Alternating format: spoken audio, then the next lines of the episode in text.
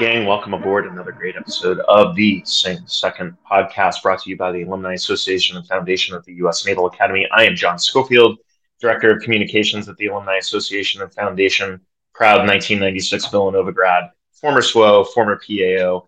That's what we do. Joining me is Chris Servello from the great class of 99, scratch golfer, Ireland enthusiast, and you know, major, major Navy football fan. And we're going to talk about uh, how the football fortunes have reversed. This week's pod is really awesome. Uh, for the first time for our listening audience, we're going to introduce you to the new academic dean and provost of the U.S. Naval Academy, Samara Firebaugh. Amazing interview, probably the best interview we've had um, as a podcast. Really excited for you guys to listen to her. And then we're also going to talk to two of our corporate partners, one from Kongsberg, one from BAH, about all the work that our corporate partners do with the Brigade of Midshipmen, helping them through capstone and exposing them to the subject matter expertise that exists in the corporate world. So, a great pod for you today, a triple threat of interviews, so to speak, Chris Servello, that we are really, really excited about. But you know what? Not a sports podcast anymore, but I'd like to start the intro with a little bit of positivity in the sports world. Nope, ladies and gentlemen, I'm not talking about Chris Servello's favorite Dallas Cowboys winning um, at will now, blowing people out yeah. um, which is which obviously makes Chris Servello very happy. But you know, all of the negative sports fortunes um, from recent weeks and months were turned around this past weekend when on Friday. Navy Rugby on the very last play of the match beat Army in rugby for the star, BZ to them. Saturday, um, after really looking horrible against Temple, uh, Navy football defeated UAB in style. Um, and then also Saturday night, Navy volleyball defeats Army for the star, kind of reversing that curse in terms of getting stars. And then Sunday, no big deal, sprint football reversed their curse against Army and won the sprint football championship against the Black Knights. Chris, to ask you when you were talking to the Anchors Away guys this week, you know, what was their take on not only the football result on Saturday, but also all of the other positivity that took place this past weekend in terms of the brand of Naval Academy sport. From the football side, I think Keenan said it best. Um, you know, if you play the same quarterback two weeks in a row, good things happen. Uh, and we saw that with uh, Xavier Arline playing much better this week. The whole offense playing much better. A lot of consistency on the defensive side. I think folks are feeling good going into ECU. Uh, you know, we have 25 seniors this is senior day in Annapolis this weekend, so that'll be exciting. It's always a you know sort of bittersweet moment for everybody as you uh, celebrate, but also they start to realize that their uh, Navy football career is coming to an end. Um, I had a great conversation with Bill Moran, who we had on uh, last week, um, talking about the Navy rugby match. Um, they were having their ANSP dinner on Friday night, uh, and they were able to get that live stream of the uh, rugby match piped in to where they were having it. And he he sort of shared that you know, in addition to it being an exciting game, it sort of took over the evening as it came down to, I guess, the last uh, field goal. Right? I mean, I'm uh, my rugby vernacular is a little rusty, but uh, um, you know, they were out of time. Navy had a chance to win it. They did win it.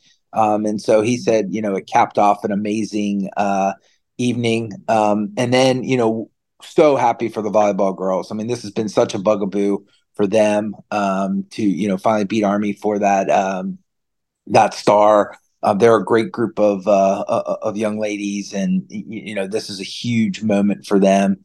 Um, and and then, like you said, sprint football winning the championship over Army. So, you know, we were a little down on sports l- last week. Uh, th- this is a great uh, great weekend, and it kind of caps off a uh, a really nice fall season. Yeah, what was hilarious about the ANSP meeting is that you know one of the female rugby players uh, was giving a presentation or giving a speech, and she's from Ireland, ironically. And yeah. in the middle of her giving the remarks, they put the game on, and as Krieger puts the final kick through to beat Army, you know, she kind of acted, she rolled with the punches. This is what's great about midshipmen. She rolled with the punches and basically like raised her arms, like, hey, you're welcome, you know, like they kind of kind of insinuating that they were cheering for her, which, you know, we all should um, to that degree. And then could not be happier about the volleyball result, like you said. And then, you know, Chris, as you say, you, you can't you can't sleep on teams that are hot, um, like the Denver Broncos, for example. But you know, the the Navy volleyball team turned uh, around right from that Army win, and then went up to Bucknell and smoked Bucknell, the number four seed in the Patriot League tournament, uh, three sets to nil. Um, that gives them a little trip up to Colgate today um, you know, where they get to possibly uh, defeat the number one seed and maybe set up another rematch with Army or maybe even American uh, in the Patriot League final to uh, to go to the NCAA tournament. So really, really excited for them. It's an exciting time for Navy sports and the Navy women um, and all midshipmen today. Uh, open up their envelopes. They get to figure out what their service assignment is today at noon. Uh, they get to they get to uh, roll in um, and and figure out what their next uh, career is. So it, it's an exciting time uh, for sports, and ex- it's an exciting time for the midshipmen. And I like to call service assignment here at the Alumni Association, you know, the single biggest hiring event, you know, in the military. Um, you know, where we take a thousand people and give them jobs today. Um, I think that's a pretty special moment. What are your memories of opening up your envelope, Christopher? We did it a little bit different. Uh, so like we, you know, we did it in I think January, uh, and you got it on Wednesday, and then you went down on Friday. And uh, for me, I I picked my flight school class, and for um, for the SWOs, they picked their ships, and for the submariners, they picked their I think nuke power school date. You, you know, so I remember it just being a a real another sort of amazing bonding moment with the folks in my class. I mean, I've talked about before. We finished the Naval Academy with everyone that we finished plebe summer with. Um, and so we were uh, a pretty tight group of folks. You know, not I mean, like any family, not always the best of friends at times, but it was those moments that like really brought you together. I remember a lot of people crying, um, you, know, out of joy, and some people crying out of disappointment that didn't get what they wanted, and you know, lots of hugging. And and then I remember going out that Friday night and. I mean, burning Annapolis to the ground. I, I, I think uh, so. I mean, it was a uh, it was a really amazing uh, you know week, and I wish the you know the mids, the class of twenty four, you know, all the best uh, as it starts to get real at this point, right? I mean, you know, you come back your first seat, but once you get that envelope, like it's it's real. Like you you really start to get a sense of what uh you, you know it's going to be like in in the next couple months. Yeah, you're starting your career. Um, and I don't know any other college in the country where in November of your senior year you know what you're doing uh, for your career. So uh, you know, hats off to everyone finding out what they're going to do in the Navy after this. It's super exciting day. Uh, with that, let's get to our three interviews since this is a really busy interview week. Uh, when we come back from break, we're going to have Rob Kelly uh, from Kongsberg talking about uh, his corporation and what they do for the midshipmen and his experience as a grad. Stick with us. This is Sing Second. All right. Hey, everyone. Welcome back to the Sing Second podcast. This is John Schofield. We are really excited to be joined in our first alumni interview this week by Rob Kelly. Uh, Rob Kelly is the Naval Sales Manager at Kongsberg Discovery. 2010 grad from the great class of 2010, and everyone knows that at the Sing Second podcast, we love surface warfare officers. Rob is a surface warfare officer. Uh, I think still a reservist, if I'm not mistaken, Rob, and now um, working for Kongsberg. So if you can, you know, just introduce the the Sing Second audience, you know, a little bit of what your experience as a mid was like and how you arrived at where you are today.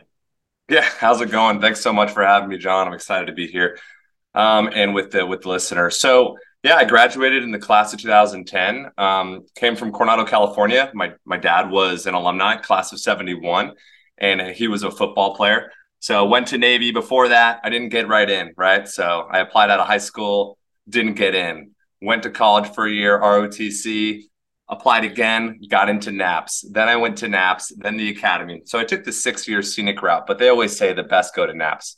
So um, made my way to the academy and uh, was privileged and honored to be a 25th company bear shark. So I want to make sure I threw that out there. My time at the academy, I was, yeah, I was in the oceanography major, and uh, now it's called Ocean and Atmospheric Sciences.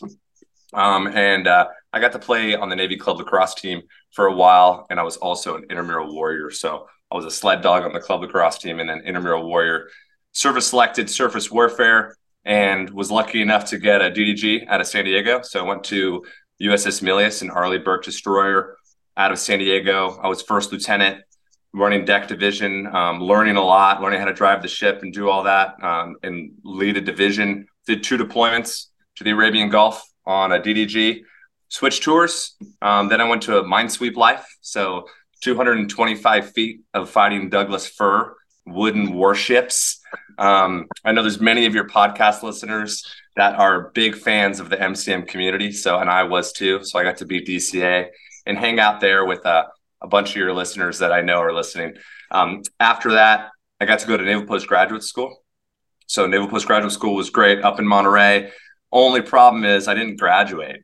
And uh, I didn't graduate from NPS, not because my academics were bad, but I had to leave for a medical issue. So I got diagnosed with stage three Hodgkin's lymphoma cancer while I was there. Immediately went down to Balboa Naval Hospital, did a year of chemotherapy, radiation. You know, I thought I was getting medically retired. They actually told me I was. And then, you know, my family, luckily, my wife is a nurse. And at that point, we had one kid, one child, um, my oldest son. And we, we figured it out and actually ended up staying active duty. So after a year of fighting the good fight against cancer, um, I was cleared to go to department head school and go to SWAS. So I went to uh, Naval Station Newport to go be an international surface warfare officer uh, instructor for a couple of years while I, I was tracking my medical progress to make sure I was still okay after my treatment. And then did department head school. Yeah, after 2018, reported to USS Zumwalt as the weapons officer. I did about a year and a half as the weapons officer and fleeted up as the combat systems officer. Uh, I wouldn't have been able to get through any of that if it wasn't for my wife. So one of the recommend, you know, one of the uh, words of advice I got at the Naval Academy was marry up. Um, there was an admiral, and he said, "You're not going to remember my name, and you're not going to remember this speech, but you're going to remember one thing: marry up." And that's all I remember from that speech, and I did. Uh, we have three kids, and now we live in uh, the Charleston, South Carolina area. But you know, getting out of the Navy um, after my department head ride, you know, the, the the the treatment, the medical treatment, that kind of shifted priorities in my life going through cancer. Um, you know, I, I did an Ironman the year after cancer treatment to try and like change things and be able to control things myself. Um, and you know, fulfilling that department head ride was amazing on Zumwalt. I got to interact with so many stakeholders. It really set me up to go get my degree. I immediately went and transitioned to uh, business school, and I went to USC Marshall in Los Angeles. Fight on, go Trojans! and through the MBV program. And there's also another similar program now at Emory, but it's a, it's a master's of business program and it's specifically focused on veterans. And that was amazing for me in my transition. And through that process, I found Kongsberg. Luckily, I have a great classmate, um, Caitlin Hardy, who uh, I got to work with and you know kind of use as a mentor. And she's like a featured graduate at the Naval Academy, class of 2010 as a naval architecture um, major. And I've got to work with her and you know meet the great team of Kongsberg. So I came in as a project manager and you know transitioned into more the business development sales area at Kongsberg Discovery. So that's that brings us to kind of current day where we're at. So so introduce us. You know, you've introduced us to you, and that it's an amazing story. And I had heard a little bit of it, and I love it. Um, but you know, walk us through a little bit of Kongsberg. So Kongsberg Maritime, you know, reading it on the website, technology pioneer enabling more sustainable future for our oceans. I mean, that first line, I'm immediately in.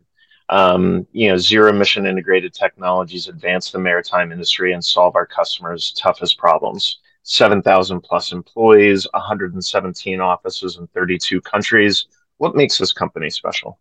Yeah, Kongsberg is a very special company. Um, it, you know, it's kind of easier to if you understand how it's broken down. So there's Kongsberg, and it's a gr- over 200 year old company. It is, uh, ex- you know, been selling uh, rifles to the United States since the Spanish American War. You've got it broken down into kind of different pillars. You've got Kongsberg Maritime, you've got Kongsberg Defense and Aerospace, and now the new business unit is Kongsberg Discovery, where it's really focused on more of that high end technology, um, the unmanned systems and the sensors and the communication systems, the sonars and all that that goes with that technology. So that's kind of where I'm focused on now is Kongsberg Discovery. But it's it's like one of the major primes out there in the U.S. Only it's a Norwegian company, but we have our U.S. entities.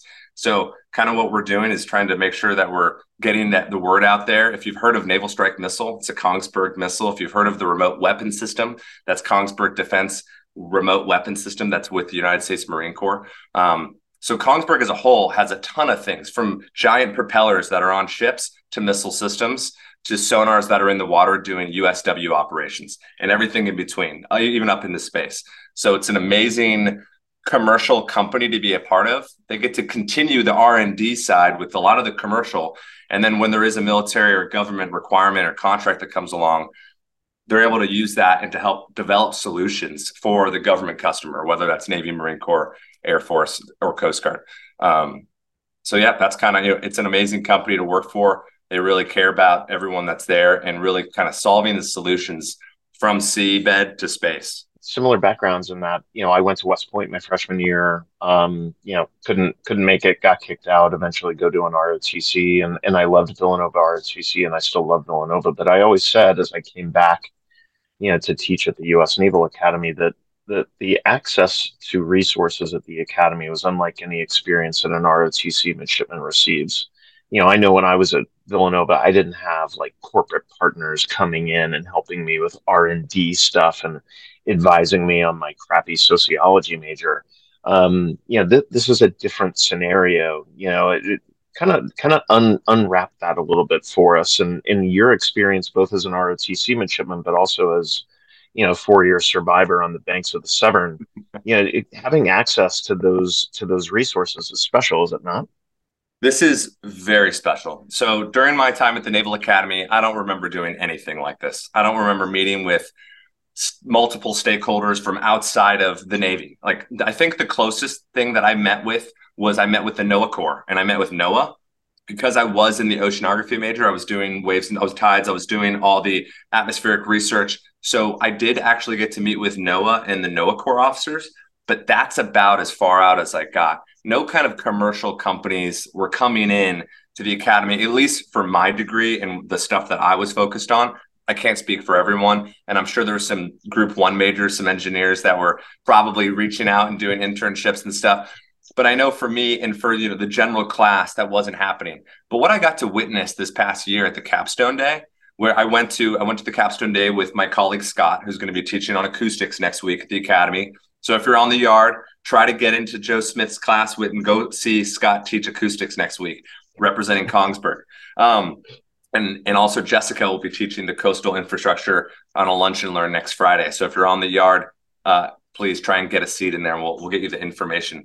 Um, but we didn't have that at the academy. You know, nowadays we can go in and we're trying to really close the gap um, so we can answer the questions because when you have this valley of death between industry and the midshipmen and the government, things take way longer. And if we can help speed up the decision process and the answering and the questions where the midshipman can come up with an undergrad, you know, capstone idea or something like that, you know, it's only going to make them better. So when they go to the Naval Postgraduate School, they're going to do even more research for the Navy, and they're going to keep pushing and pressing and pressing, and they're going to be able to, you know, innovate way way faster than I think I had the opportunity to. Um, so you know, I, that's kind of one of our goals is accelerating the innovation uh, and starting with the Naval Academy and starting with the midshipmen because they're going to carry it forward. If we go and try and meet with some, you know, lieutenants and things in the Navy right now, they're kind of bought in on some things. And I think if we really get in at the core structure, the roots of academia with the Navy, we can prove it, have a proof of concept on our support. And then if let's say we teach infrastructure inspection and monitoring using sonar. So that's looking at piers and pillars underwater to look for damage or maybe battle damage or just just corrosion, rust, piers falling apart in the water because they're in the salt water. If we can help the Naval Academy then we can help you know all the ports around the world all the naval bases that need that kind of thing. So you know we want to make sure that we're getting the word out there and we can help out and come up with solutions as, as often as we can. And i think starting at the academy is the way to do it thank you so much for joining the podcast i thank your company and you for continuing to come back and, and give back to the naval academy my last question as we go out you know what what made the Naval Academy special for you, and and why do you choose to continue to give back not only on the corporate level but as you know on the personal level? Yeah, so thank you. That's a great question. On a personal level, I found during my transition, and I think this is you know, this is my rec Rob's recommendation to veterans who transition is you need purpose. So it's very easy when we wear the uniform to say, "Hey, I have purpose. I'm, I'm wearing the uniform. I raised my right hand. I've sworn an oath." Um, when you take the uniform off, things change and if you don't have purpose, it's really hard to find what you're doing in life and what you need to be doing. So I always wanted, I wanted to go to the Naval Academy more than anything. My dad went there. My grandpa was a retired pilot. My uncle was in the Navy. Everyone in, in my hometown was Navy town. Um, I wanted to go to the Naval Academy. It took me two years. I served. I have an amazing family now. But if I just stopped with the Navy and went into something totally different, I wouldn't have that purpose um, I, I, wouldn't be fulfilling my purpose on here on this earth. Um, and I think you know, going through the things I went through and the, the medical stuff and everything, it really helped shape my priorities. So with the Naval Academy in particular, I have three things I think the Academy prepared me for and was like set me up. Was the first thing the Naval Academy has the ability, it teaches you the ability to deal with chaos and have multiple tasks all at once and how, how to prioritize. That was an amazing thing that I learned at Naval Academy. And the second thing was leadership and followership. Um, learning the foundation of both, because if you have both of those paired with humility, you can learn how to become a great leader. And then the last thing was, and the most important, you know, the friendships and the family, the friendships you build at the Naval Academy, um, and you know, you, the trust you have with another alumni. You might not even know that alumni or that graduate, or that you, you might have never met them, but you know you went through something similar. You went through something hard. You didn't go through something soft you know you went through something that was difficult and you you became a team through that and you know strong teams are built through hard events and you're not going to build a strong team by going through something soft so the naval academy is a hard event both physically and mentally it makes strong teams and strong individuals and so even if they're not your classmate or you never got to meet them you have a sense of tribal friendship and family bondship with them and so I have that forever with all the Naval Academy alumni, and I'm very thankful for that. Well, Rob, we're so thankful for your perspective. You know, you talked about the great things that Kongsberg is, is doing in the classroom. Uh, can't wait to unwrap a little bit about about that with uh, with the provost of the Naval Academy, Samara Firebaugh, uh, when we come back from break. So, thank you so much uh, for being a graduate uh, of character and consequence. We can't wait to to see you back on campus, and uh, and thank you for joining the Sing Second Pod. Thanks so much. You have a great day and beat Army. All right, beat Army, Rob. Hey, that was Rob Kelly, everyone from the great class of 2010. We're going to go to break. When we come back, we're going to talk to Samara Firebaugh, the provost of the Naval Academy. Stick with us. All right, ladies and gentlemen, we are back from break. Thank you for being here on the Sing Second podcast. This is a special interview, ladies and gentlemen. Um, it might be the first media interview. Who knows? I, I, I haven't asked uh, Commander Hakiko, the PAO, but we are really honored to be uh, joined by the new um, provost at the U.S. Naval Academy, Samara Firebaugh. Uh, graduated magna cum laude from Princeton University, right there, Jersey Strong in Central Jersey, uh, with a bachelor's degree in double E in 1995, master's and PhD from MIT in 97 and 2001, respectively um, and you know joined the U.S. Naval Academy in 2001 as a member of the faculty in Double E and Computer Engineering, uh, and now, as of this past summer, replaced Andy Phillips as the provost. So, Samara, you know, we we see you all over the place. You have you are definitely out there and not that andy wasn't out there i loved i loved andy and and seeing him running the B&A trail with pete nardi and and and that whole thing. But you know, introduce the listeners a little bit to you know if they didn't have you for a double E or computer engineering class, just intro- introduce the listeners a little bit more to your background. Oh, sure, I would love to. And, and in fact, I have to point out that behind me you see Hopper Hall, which uh, was a part, you know, the end part of my career before I came into administration as the chair of electrical and computer engineering. And in that yeah. role, I, I, had a, a part in um, planning for that building uh, because the electrical community part is now in the building. It's a little sad for me, in fact, that um, as part of the planning process, I know that there's a beautiful office in Hopper Hall for the electrical computer engineering department chair. But instead of going into that beautiful office with the view, my office now has a view of Hopper Hall and not the water, but that's okay. It's a great view. And in fact, my favorite part, um, not just having Hopper Hall, but to this side, which you can't see, but I see across the Rickover Terrace. And I love watching the mids coming and going from class. Uh, so I would say maybe it's the great greatest view at the Naval Academy, but um, you know, uh, everyone has these perspectives. But it's not a water view, but that that's okay. Um, no, so I came to the Naval Academy in 2001. I am a Navy brat. So people often ask, well, how did you know about the Naval Academy? And and because I had grown up in a Navy family, my father was an engineering duty officer. Um, I was very familiar with the Naval Academy. We'd come here for various events growing up. I'd come to see. I remember coming to the chapel for the Messiah concert and um, visiting with my father's friends who lived on the yard. And um, even though he wasn't a Naval Academy grad, he was a ROTC student. But um, but still, I was familiar with the Naval Academy. And then when I saw the ad for the Naval Academy when I was looking for jobs, um, I just had this thought of what a great place. Like I, I, I, knew it would be a nice institution. I knew it would be a place that I could really focus on teaching while still being able to pursue my scholarship interests. So I came, I interviewed, uh, I loved the people, and we, everyone who knows the academy knows that the people are the best thing about the Naval Academy. And so, um, so I took the job, and I've been here ever since. And it really has been a great career. Uh, I, I um, one sadness in my current role is I don't get to teach as much, but I do plan on getting back into the classroom um, next fall once I've got my, you know, a little bit of a sense of how to do this other job that I'm doing.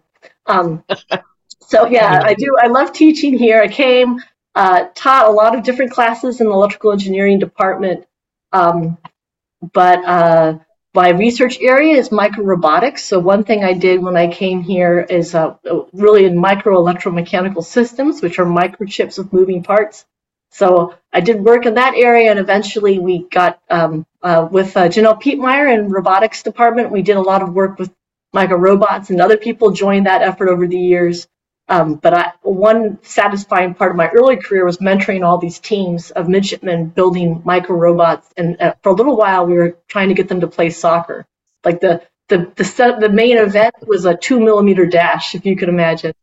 So uh, it was fun. It was good stuff. Uh, um, well, I'll tell you, micro robots not something I was doing as a sociology major at Villanova, but um, yeah, there, there's still merit to it. But you, you bring up an interesting point, Samara, in that when I was the PAO there from 2013 to 2017, I would often remark as I gave tours of the yard and, and talk to people and maybe answered a media inquiry about Bruce Fleming or something like that. It, and it was always about the very nice mix of civilian and military faculty at the Naval Academy. If you look at West Point, a majority of the faculty there are military. If you go to Colorado Springs, a very similar scenario. And at least when I left as the PAO in, in 2017, we had of the 600 faculty, I think that number is right. We had about a 300 to 300 mix. You know, do, do you use that as as kind of a badge of honor? You know, as the provost, knowing that midshipmen at the Naval Academy have access to a bit of a different or a more diverse um, academic experience? Absolutely. I think that, that that mix of faculty brings a lot of strengths to the institution. So our, our rotational military who come through, come from the fleet, go back to the fleet, they bring a lot of recent fleet experience and they can tell us, hey, they can tell us, hey, this was useful, this wasn't useful. We need to make sure we're talking about this. They bring that to the classroom. The uh, long-term civilian faculty like me, uh, we have deep expertise in our disciplines. We make sure that when we're going to teach about some new topic, you know, micro robotics, that we actually know what's happening in the technical world or the outside world connected to that. And that, that expertise is also really important in being able to flex to uh, emerging areas of interest. So we would not have been, been able to stand up the data science major or the foreign area studies major if we hadn't had faculty already here deeply immersed in those research fields and able to tell us what needed to be in the curriculum to teach these, these new topics. So that is uh, that's what the civilians bring, and then we also have the permanent military professors who have command experience, but they have also they they have PhDs, they participate in research, but they also understand the the um, the military and all of these groups. They they bring these different things to the institution. It really illustrates how important diversity from backgrounds can enrich an institution. I think we're we, are we are better for it.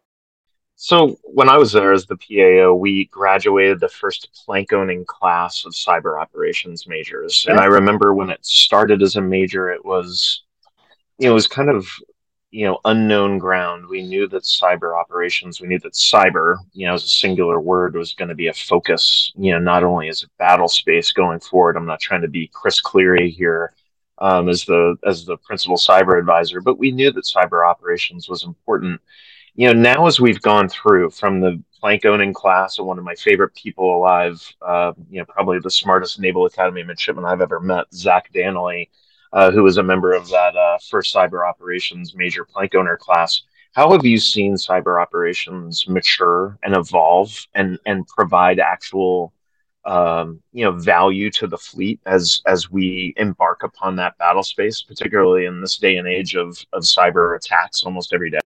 That's a, that's a great question. So we have been um, accessing more and more students into the information warfare community. That's a, something that's changed is that we now have a group of students who go directly into that community.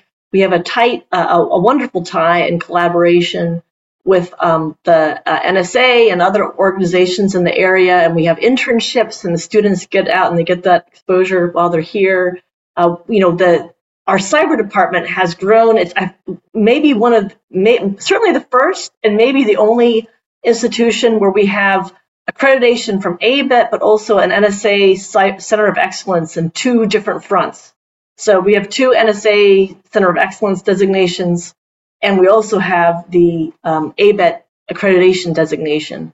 So we're really a, a it's become a, a leader uh, for how to do education in cyber science. And that's a, an emerging discipline. There's certainly a lot of computing in it, but there's also political aspects. There's the, the law is part of this, policy, social aspects, the economics, all of that factors into to cybersecurity. And so I've, I've seen that grow. I've seen the number of interests, the number of um, things the students do when they when they come through. The, military is setting up um, designators that you know in the Marine Corps as well for for this expertise. So it's definitely been a grow. It was a good place for the Naval Academy to invest for sure.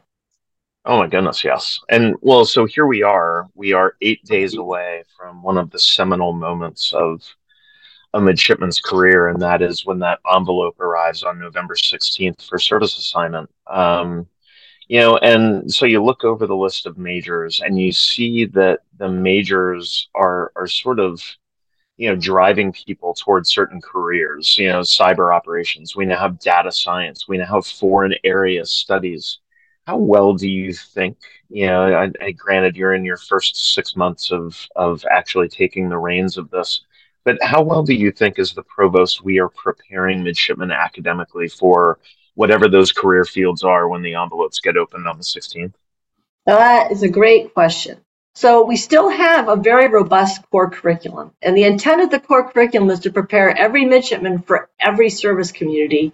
And so while we have majors, you know, like cyber seems very well tuned to information warfare, we have students who, who do any service community from any major. And, and I think that's important. That core curriculum is a really key aspect of the program here as well. It's something that I um, pay a lot of attention to. I really feel like because it because it's so central to their preparation as officers, every moment spent in the core should be just a gem. It should just be a beautiful jewel that they treasure. I know they all treasure plebe chemistry, but I, I do want them to appreciate what those courses do for their preparation as officers. I don't know if anyone enjoys plebe chemistry. I don't know. I mean, maybe not. But I would say that I, I love all of our majors. If I, you know, I'm, and obviously I'm, I like school. That's, you know, the pro, kind of person that comes to provost is going to like school. But I would do every major here at the Naval Academy, and I stand by them in their preparation for them as future officers. You know, you brought up capstone, and and capstone is is a very valuable experience for not only the faculty but for the students you know going through the entire process. Um, so much of that it, it, appears to us over here at the alumni association side is dependent on those corporate partners on on corporate subject matter expertise being part and parcel of this process of helping and mentoring midshipmen. What, what is having access to that sort of corporate expertise to that to those sort of resources? What does that mean for you as the provost to make capstone a more kind of holistic and effective um, evolution in the life of the midshipman? Oh, what a great question. So the key thing there is when we have these these corporate p- partners, they're bringing us real problems that are the kind of problems that we exactly need our students to solve. So they they cross disciplinary areas. They're not always sometimes that you have to actually go in and define what's the problem. So part of what our students need to do are ask questions to understand what the problem space is. Um, and, and also serving as a sounding board as they kind of think through potential solutions to kind of tell them, hey, that that that nice idea, but doesn't quite meet our requirements in other ways, or or it might be that they our students we've had cases where our students come up with ideas for solving things that the corporate sponsors hadn't thought of, and so that bringing their you know their their agile twenty something minds to the problem can uh, can really open up the design space. So it's it's it really that the key thing there are bringing us problems that are that are challenging to the students that get them to exercise. It's back to that idea of Bloom's taxonomy. By the way, you're you're t- taking your foundation you've built in your classes and connecting the dots to solve a real world problem. I mean, really, that's what it is. Yeah. Yeah. Well, uh, Samara, I'll, I'll tell you, it, I, I could talk to you for an hour um, but the pod isn't that long. Um, we, we do eventually, as you come back on the pod, we have to talk about all sorts of stuff. Living in Boston, you know, playing sure. drums in a band. Yeah, I do. In fact, I got to go to band practice. That's, just, that's what I'm doing next. I'm going to run over. I think I'm going to sing something for the Army Navy pep rally. So I'm going to go over and practice that in a second here. Oh goodness, academic, musician, Naval Academy fan, um, yeah. and and count us as fans of yours, Samara. Thank you so much for making time in your day. Here you are, you're at the very nascent stages of your career as the provost, but we really appreciate you giving us the context and perspective as to what your goals are going forward. And we know that you know the the academic um, future of midshipmen is in very good hands. Oh, thank you so much. Well, I appreciate it. I have a big team, so that's what makes a difference. It's a great team. So, uh, ladies team. and gentlemen, yeah, um, Samara Firebaugh, the provost uh, at the U.S. Naval Academy. So happy to be uh, joined by her. Ladies and gentlemen, we are going to go to break. This is a Sing Second Pod.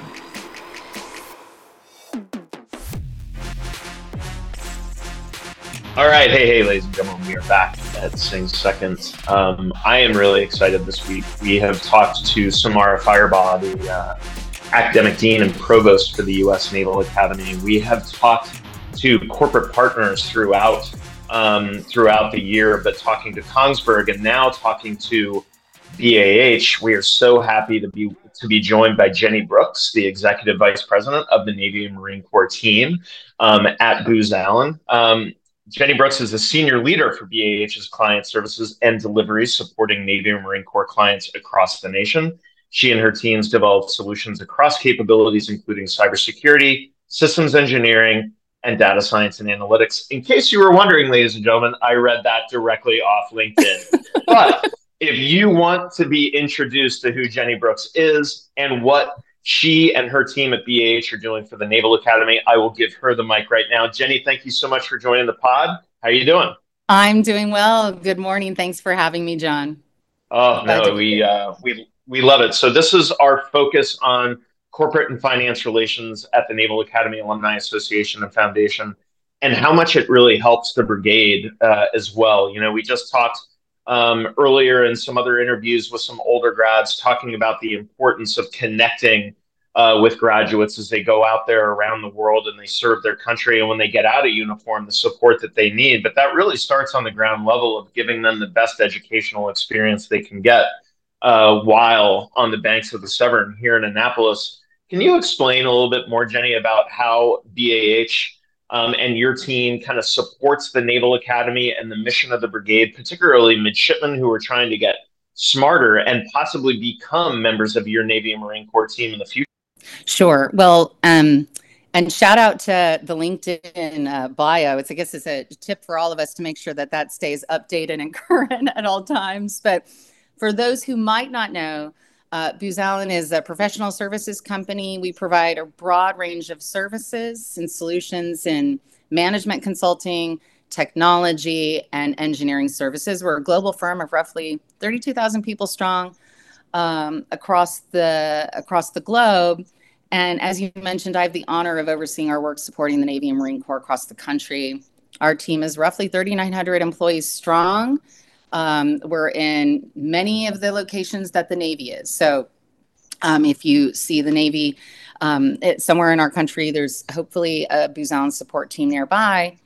And um, as you mentioned, what's really important to us is engaging in meaningful and productive partnerships and dialogues earlier and often.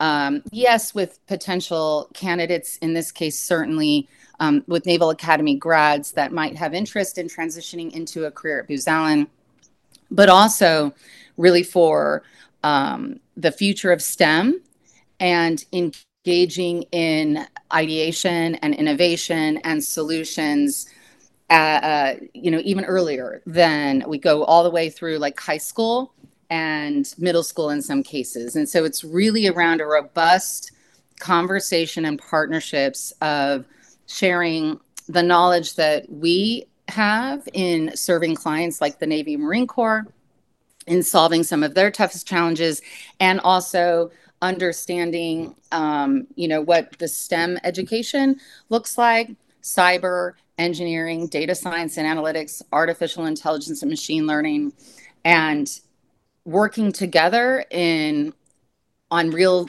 real world hopefully projects that have some real world application. And so it's it's engaging in projects um, in internships in talking with students at the middle school and high school level, even and as they pull all the way through an institution like the Naval Academy, and sharing with them a little bit about the potential of a career at Booz Allen, but also just being part of the dialogue about what the future of STEM looks like for our country. Well, so you and I, here we are on a Naval Academy centric podcast, and neither of us are graduates. You know, what makes, you know, it, I didn't have access to you know corporate mentoring or, or access to subject matter expertise at Villanova University the way that um, midshipmen do at, at the Naval Academy, and we're and we're focusing so much this week on on how you know corporate partners um, kind of imbue uh, this uh, perspective that you have upon the brigade of midshipmen you know why why the Naval Academy? Why is the Naval Academy important for for Booz in, in terms of of mentoring and and helping midshipmen gain a better education? It's not just for the benefit of Booz and the Navy Marine Corps team down the line. You're you're playing the long game here. Well, uh, you know, Booz Allen has been. Um, we've been in business for over 100 years now. The United States Navy is one of our earliest clients. So we have a long-standing partnership and service to the Navy, um, which really means we're deeply invested and dedicated to its missions. Um, you know, our expectation is that what our Navy clients are worried about, we're worried about. And so my point is, you're right. It's it's really about that. Um, we hire a number of Naval Academy graduates. I think we have over 200 at last count on the team. Um, I will say that I think that the leadership opportunities and experiences that midshipmen get at the academy really does tend to translate very well to what we need to do um, at Booz Allen in service and continued service to our Navy Marine Corps in terms of, you know, just consulting skills, project solving, um, project management, problem solving, all of those things line up really well. Um, we have probably uh, typically averages around 40% of or so of our team's employees are military affiliated veterans reservists spouses and parents. And so you know we understand we have so many employees who have served um, and we understand what that path looks like. And we have you know many military spouses and we understand what that path or journey can look like at times. So it really is just a natural very important partnership to us to stay connected and again to kind of bring forward anything we can offer and expertise mentorship, you know, internship opportunities, that important dialogue and connection on where what we're seeing in the world today as as to where the midshipmen are in their in their academic journey or earlier in, in terms of STEM students who might one day attend the academy. It's really that um, that community that we want to be a partner of. Well, I know that the midshipmen and the Naval Academy um, are the beneficiaries uh, of the subject matter expertise of the mentoring and of the support um, you know that Booz Allen Hamilton provides. All right, as I uh, let you go, what, what do the Padres do here in the offseason? They've got the biggest payroll in baseball, probably Tatis, Machado, Musgrove, um, Juan Soto. One of those dudes has to go, right? I, I assume that you've seen a couple of games at Petco uh, and that you're probably a Pods fan. You know, play general manager for me as we go out. You know, what, what do the Padres do to remain relevant and get to the World Series? Well, I will say that um, one of my best, most um, recent memories was not this last season, but of course in 2022 when we were at home playing the Dodgers and it it started pouring down rain in the middle of that playoff series, and uh. the stadium erupted. The they were playing old school like 80s 90s pop songs my my generation, all the songs. You, your generation and mine, yeah. and I was with my son, you know, and he sort of he knew some of the songs, not but all the songs, but all around me were people my age, and they we had ponchos on, and we were pouring wet. We were pouring wet, and um, you know, it was really just a, a spectacular time. Um, I will say that as we record this Peter Seidler ha, has recently passed. And I will say that, you know, right now our community grieves deeply for um, what he brought to our community, yes, in building a franchise that really aims to win a championship. And we're all behind that and we're all in. But also, he was just a tremendous, um, highly respected and admired community leader for San Diego. And that really is what San Diego is. You know, we um, we're all in behind the Padres, and um, and I hope that as we head into next season, whatever the roster might look like, we'll be all behind the roster. I think um, the whole community is going to be really behind our team uh, in, in an honor of, of Mr. Seidler.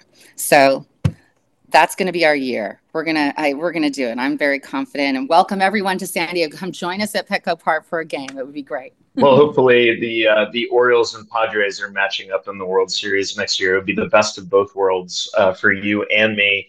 Um, and with the uh, Army Navy game coming up on the horizon, I would yes. certainly encourage you to to go visit a bunch of our Naval Academy grads at the PB Shore Club in Pacific Beach uh, you know, enjoy a beer there and root for root for Navy over Army. As I let you go, what what's your prediction for Army Navy? Give me a score. I don't know about the over under and the score. I haven't uh, I haven't studied up on uh, the stats that much yet, but always always go Navy beat Army. I look forward to it. Oh, that's a great way to end, ladies and gentlemen. Jennie Brooks uh, Executive Vice President of the Navy and Marine Corps team at Booz Allen Hamilton. We're always, always happy to talk to supporters of the Navy and Marine Corps team, and Booz Allen Hamilton supports the Navy and Marine Corps team so well, including the U.S. Naval Academy and the Brigade of Midshipmen. We thank you so much for being on the pod, and we can't wait to have you on again. Thanks, John.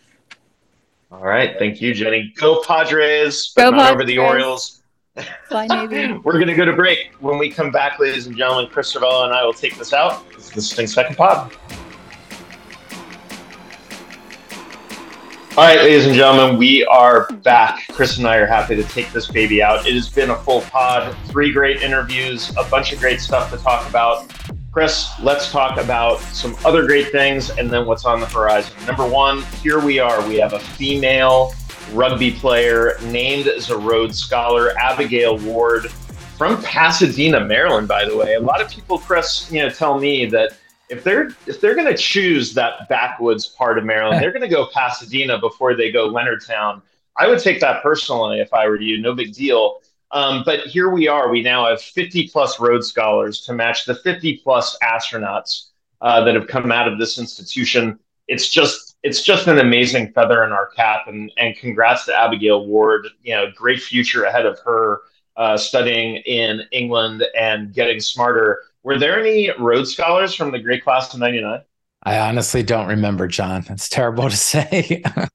I'm sure there was. I, I, I, think there was. I, I don't remember. Uh, it's terrible. I I apologize. Uh, somewhere out there, Amy Gilliland at GDIT, you know, wants to wants to punch both of us in the face. It's funny because Amy Gilliland is from Amy Gilliland is from Ellicott City, Maryland, or as they used to say during the parades, Ellicott City, Maryland.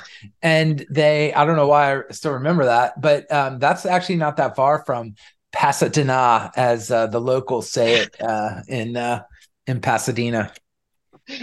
Uh, little Maryland City, humor, Maryland. little Merlin humor for uh, the boys and girls out there.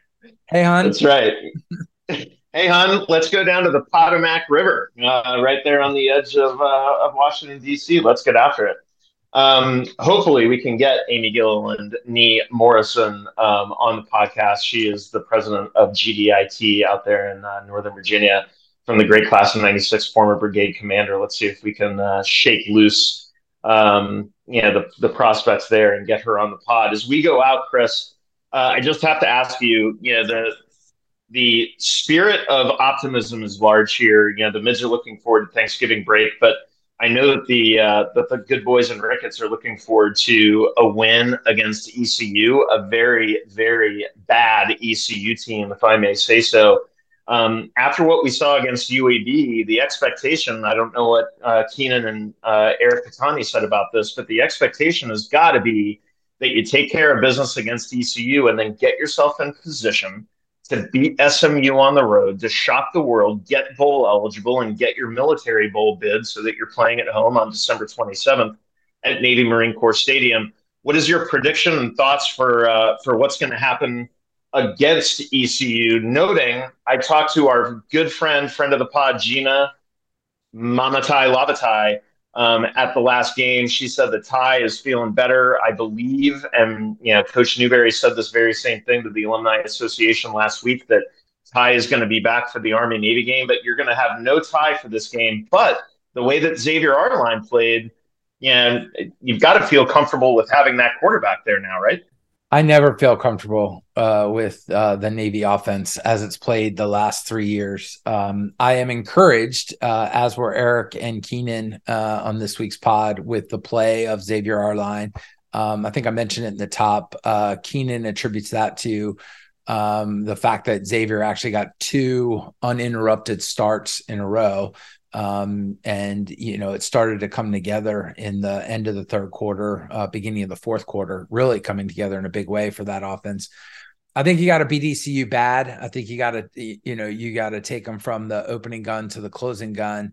Um, I, I don't know that you have to beat SMU. I mean, I know that um, you know you'd love to be have six wins and before Army, and that would make the bowl conversation a lot easier. I don't even know that you need to go to a bowl this year, John. I think if they beat ECU, I think if they play well against SMU and they beat Army, I think this this coaching staff can feel really good about themselves. Maybe you get lucky in the military bowl, pull some strings, and you, you know goes for a hometown uh, team, or you know maybe there's some other bowl that didn't get their six win team, and Navy falls into that. Or maybe you just get some rest during the holidays, and then you you go into spring ball with the coaches feeling good, having had six wins. You, send these 25 seniors out on a high note. You bring in a uh, blue chip athlete from Pennsylvania, and uh, you start the 24 season off. I think on on the right foot. That that's where my head is at, at this point. You have to beat ECU and you have to beat Army. So SMU would be a nice to have.